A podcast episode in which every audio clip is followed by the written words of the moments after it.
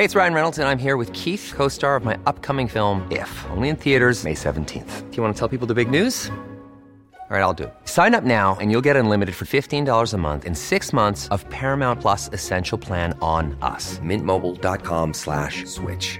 Upfront payment of $45 equivalent to $15 per month. Unlimited over 40 gigabytes per month. Face lower speeds. Videos at 480p. Active Mint customers by 531.24 get 6 months of Paramount Plus Essential Plan. Auto renews after 6 months. Offer ends May 31st, 2024. Separate Paramount Plus registration required. Terms and conditions apply if rated PG. Ubicado en el primer fraccionamiento moderno de la Ciudad de México, de cuna alemana y desmontable, además pensado para ser el Museo de Historia Natural, set cinematográfico y con rastros de la industria metalúrgica, así podríamos sintetizar la historia previa del Museo Universitario del Chopo, nuestro protagonista en la 10ª entrega de ¿Qué eran los museos antes de ser museos?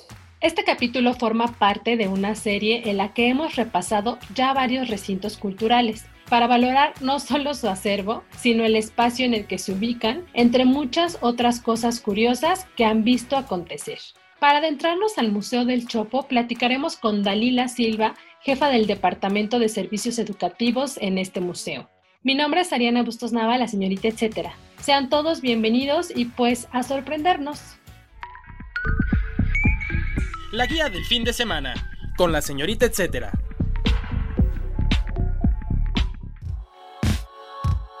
¿Qué eran los museos antes de ser museos? Dalila Silva, comencemos a desmenuzar la historia del recinto. ¿Qué había en el predio donde ahora está el museo? El predio donde ahora se encuentra el Museo Universitario del Chopo era un terreno que pertenecía y pertenece a la Colonia Santa María la Rivera. La Colonia Santa María la Rivera fue de los primeros fraccionamientos modernos o el primer fraccionamiento moderno que tenía todo un equipamiento urbano ya pensado, diseñado, tenía mercado, tenía iglesia, tenía escuela. Es un fraccionamiento que fue pensado para la clase media alta y que en su traza de calles y arquitectura veía la influencia totalmente francesa. Ahora es una colonia emblemática de la Ciudad de México. Antes de ser un recinto cultural como lo conocemos, ¿cuáles fueron sus funciones? El Museo del Chopo ha tenido diversos usos y funciones. El edificio es alemán y justo se construyó con la idea de ser el cuarto de máquinas de una metalúrgica en Düsseldorf, y en 1902 fue el espacio para una exposición de arte industrial textil. Simultáneamente en la Ciudad de México hay un empresario mexicano, José Landeros, que está interesado en crear una compañía mexicana de exposiciones permanentes y quiere justo un edificio como los que se están utilizando, construyendo en Europa para este tipo de muestras. Entonces él viaja a Düsseldorf a esta exposición de arte industrial y una vez que termina la muestra compra el edificio. Compra 3 naves de 4 que conformaban originalmente el edificio. El edificio es desarmable y se envía a México, llega en barco a Veracruz y justo como la Colonia Santa María la Rivera estaba enfrente de lo que era la estación de trenes Buenavista, es pues muy fácil trasladar todas estas partes que constituyen el edificio del Museo del Chopo. Las partes del edificio llegan en 1903 y se termina de armar en 1905. En 1905, la compañía de José Landeros se declara en quiebra, no hay nada que presentar, que exponer, el edificio se queda vacío, se vuelve ya emblemático de la Colonia Santa María la Rivera. Popularmente se le da el nombre de Palacio de Cristal, justamente por su arquitectura y por los elementos de vidrio que componen a la arquitectura del edificio. Y se piensa, la Secretaría de Instrucción Pública, lo que es ahora la Secretaría de Educación Pública, piensa que puede ser un lugar ideal para hacer el Museo de Historia Natural. Se están haciendo las gestiones pertinentes cuando para la celebración del primer primer centenario de la independencia de México, parece ser que el último país que confirma su participación es Japón. Ya toda la organización de los festejos estaba lista, entonces piensan que para no desairar a la delegación japonesa, pues se puede presentar su propuesta de una exposición de arte industrial ahí en el pabellón de la Santa María la Rivera. Entonces, por primera ocasión se utiliza el edificio con esta exposición para la celebración del centenario de la independencia de México, y esta exposición permanece de 1910 hasta 1913, cuando termina la exposición japonesa,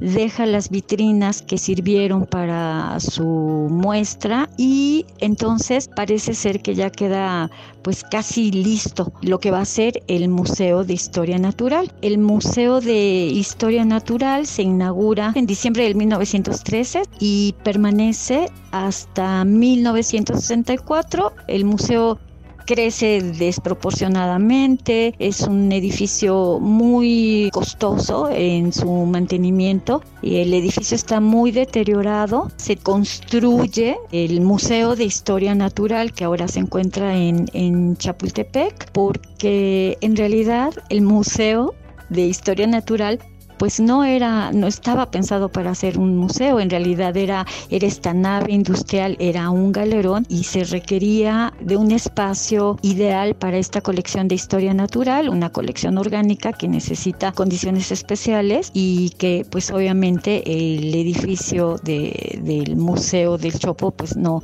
las tenía. Entonces, hasta 1964 permanece esta colección aquí y pues se cierra. Muy deteriorado, muy maltratado. Su arquitectura y materiales es algo destacable. ¿Podrías contarnos detalles sobre estos aspectos? El edificio es de diseño alemán, pertenece al estilo Jugendstil, que es equiparable al Art Nouveau francés. El edificio es una estructura prefabricada y desarmable. Los elementos con los que está hecho es hierro, tabique prensado, cristal y techos de madera. El edificio tiene una apariencia de templo, de iglesia, porque estas naves industriales se construían precisamente con elementos industriales que habían dado muchos beneficios a la sociedad, a las civilizaciones, y entonces era como esta idea de venerar todas estas posibilidades nuevas que tenían, y sí, se hacían precisamente templos para la industria.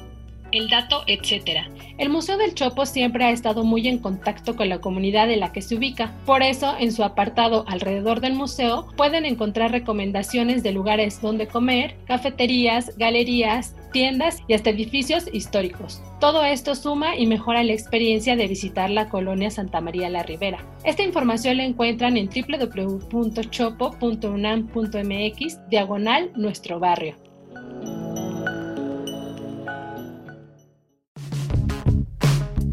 ¿Qué eran los museos antes de ser museos? Continuamos la charla con Dalila Silva, jefa del Departamento de Servicios Educativos del Museo Universitario del Chopo.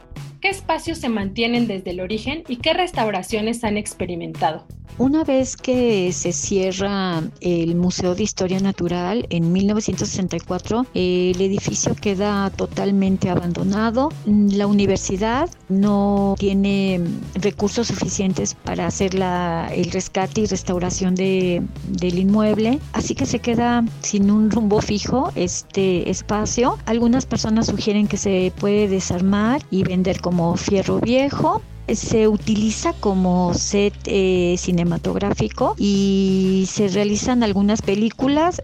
Una de ellas es La Mansión de la Locura, que dirigió Juan López Moctezuma y que se utilizó justo como estaba el edificio, con polvo, con vitrinas viejas, con todavía algunas piezas de las colecciones de historia natural que ya no se utilizaron.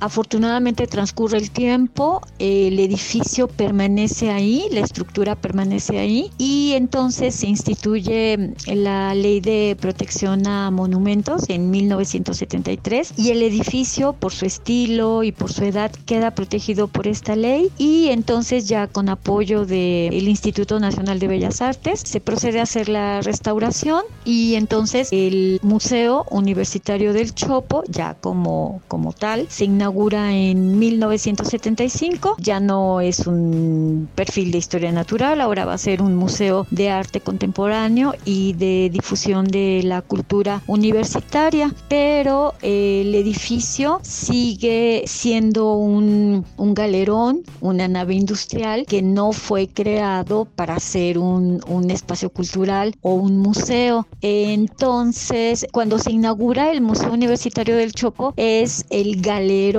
que originalmente se construye en 1905. Sufre una remodelación del interior en finales de los 70s, principios de los 80s, y entonces ya de acuerdo al perfil de las actividades del museo, que tiene ya exposiciones, actividades culturales de danza, teatro, música, talleres, conferencias, es que se piensa en esta remodelación del interior. Hay un espacio para exposiciones, hay un foro isabelino con gradas, se construyen 3 aulas para talleres, un área para oficinas, pero las condiciones siguen siendo complicadas tanto para los trabajadores, los artistas, los visitantes, y entonces en 2005 se piensa en una intervención arquitectónica en el interior del museo,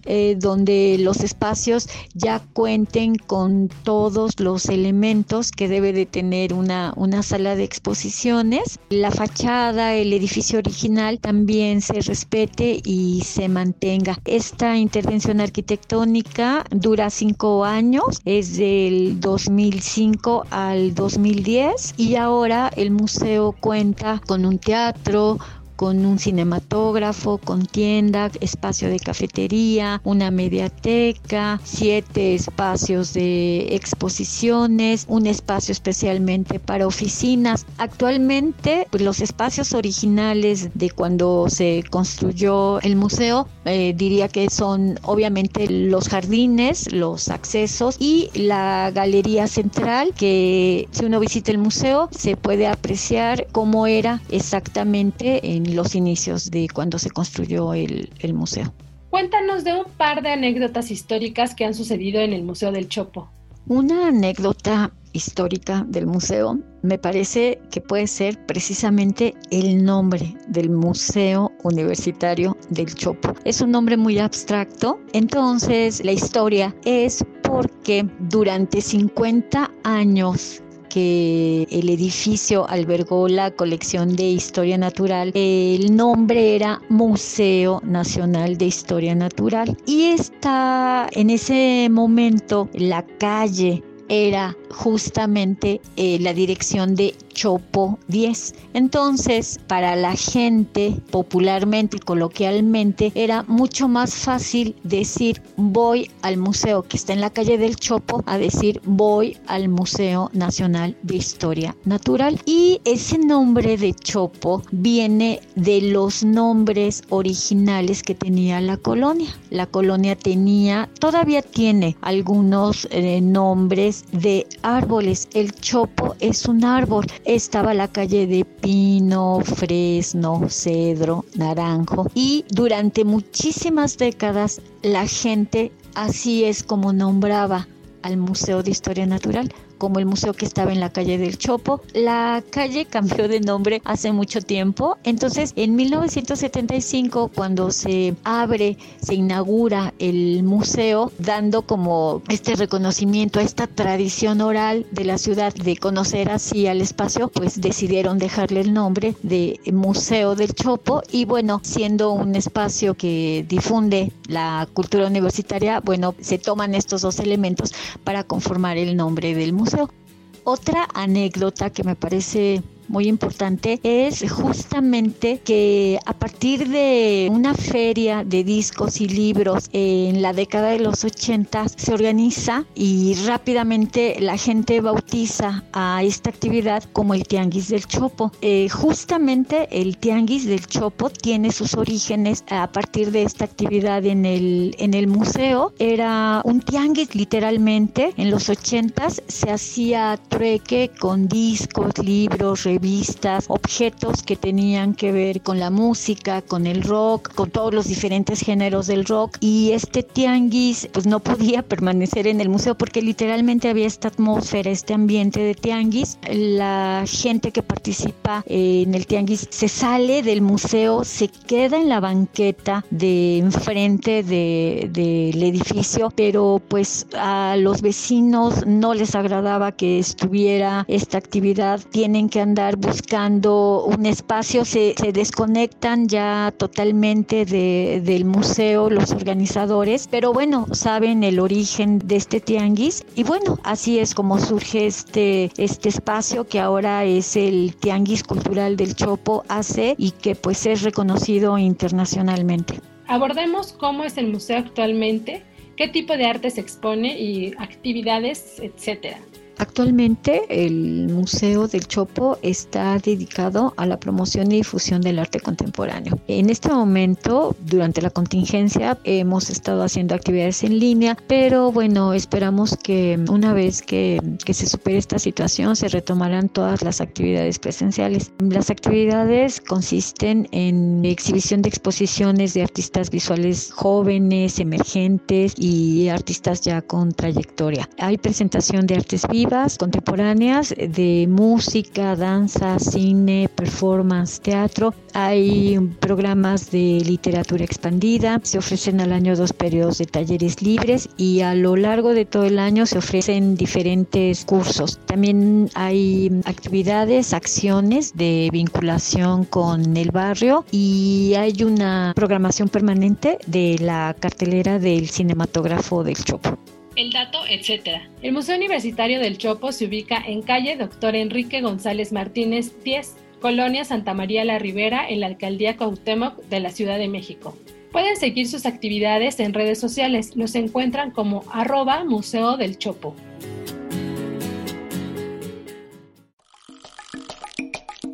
La guía en segundos.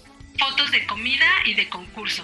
Si cada que vas a comer te tomas unos minutos para apreciar el platillo, la luz y su composición, luego le tomas una foto para atesorar ese momento, hay algo que puedes hacer con esa imagen además de publicarla en tus redes sociales. Hablo de un concurso. Se trata de uno que promueve Wikimedia y la Secretaría de Cultura llamado WikiLove México. El interés, dicen, es compartir los conocimientos tradicionales del mundo, esta vez enfocados en la comida nacional mediante esta plataforma. La recepción de imágenes cierra el 31 de mayo y puedes checar detalles en www.aderezo.mx. Hansel y Gretel en ópera. Si ya leíste y volviste a leer el famoso cuento de los hermanos Grimm, intenta ahora experimentándolo con un recital de la obra Oración Nocturna de la ópera Hansel y Gretel, interpretado por la orquesta y el coro del Teatro de Bellas Artes. Está bajo la dirección de Iván López Reynoso y también participan los coros infantiles Grupo Coral Agavis en Soteles del Tepeyac. La encuentras en Facebook/Ópera Imba. Ponte floral. El Museo Franz Mayer mantiene sus actividades virtuales y este mes están varias enfocadas a la naturaleza o lo floral. Por eso la recomendación para este fin es participar en algunas de ellas. Encontrarán, por ejemplo, las conferencias Fertilización en orquídeas y las abejas de las orquídeas, Historia, Taxonomía y Ecología. Este recinto tiene varios años dando espacio a la expoventa de orquídeas una vez al año, por eso cobra sentido que promueva el conocimiento de esta especie, pero ahora de manera online. Más detalles en www.facebook.com/Museo Franz Mayer México. Llegamos al final de la 10ª entrega en esta serie llamada ¿Qué eran los museos antes de ser museos? Les recuerdo que pueden encontrar los episodios pasados en las distintas plataformas de podcast. Ya recorrimos el Museo del Palacio de Bellas Artes, el Bunal, el Museo Dolores Olmedo y el Museo del Estanquillo recientemente. Les recuerdo también que todos los días estoy pendiente de sus comentarios en mis redes sociales. Me encuentran en Instagram, Facebook y Twitter, precisamente como la señorita Etcétera. Y antes de apagar el micrófono, agradezco el apoyo en producción a Mitzi Hernández. Si tienen algún comentario o sugerencia sobre este espacio o los que se generan desde la Organización Editorial Mexicana, pueden escribirnos a nuestro Twitter, que es @podcastom, o al correo podcast@om.com.mx. Hasta la próxima. Esta es una producción de la Organización Editorial Mexicana.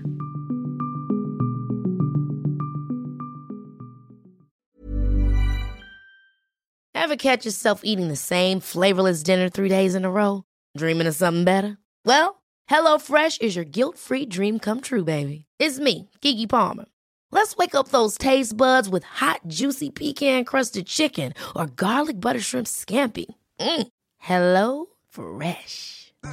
Stop dreaming of all the delicious possibilities and dig in at HelloFresh.com. Let's get this dinner party started.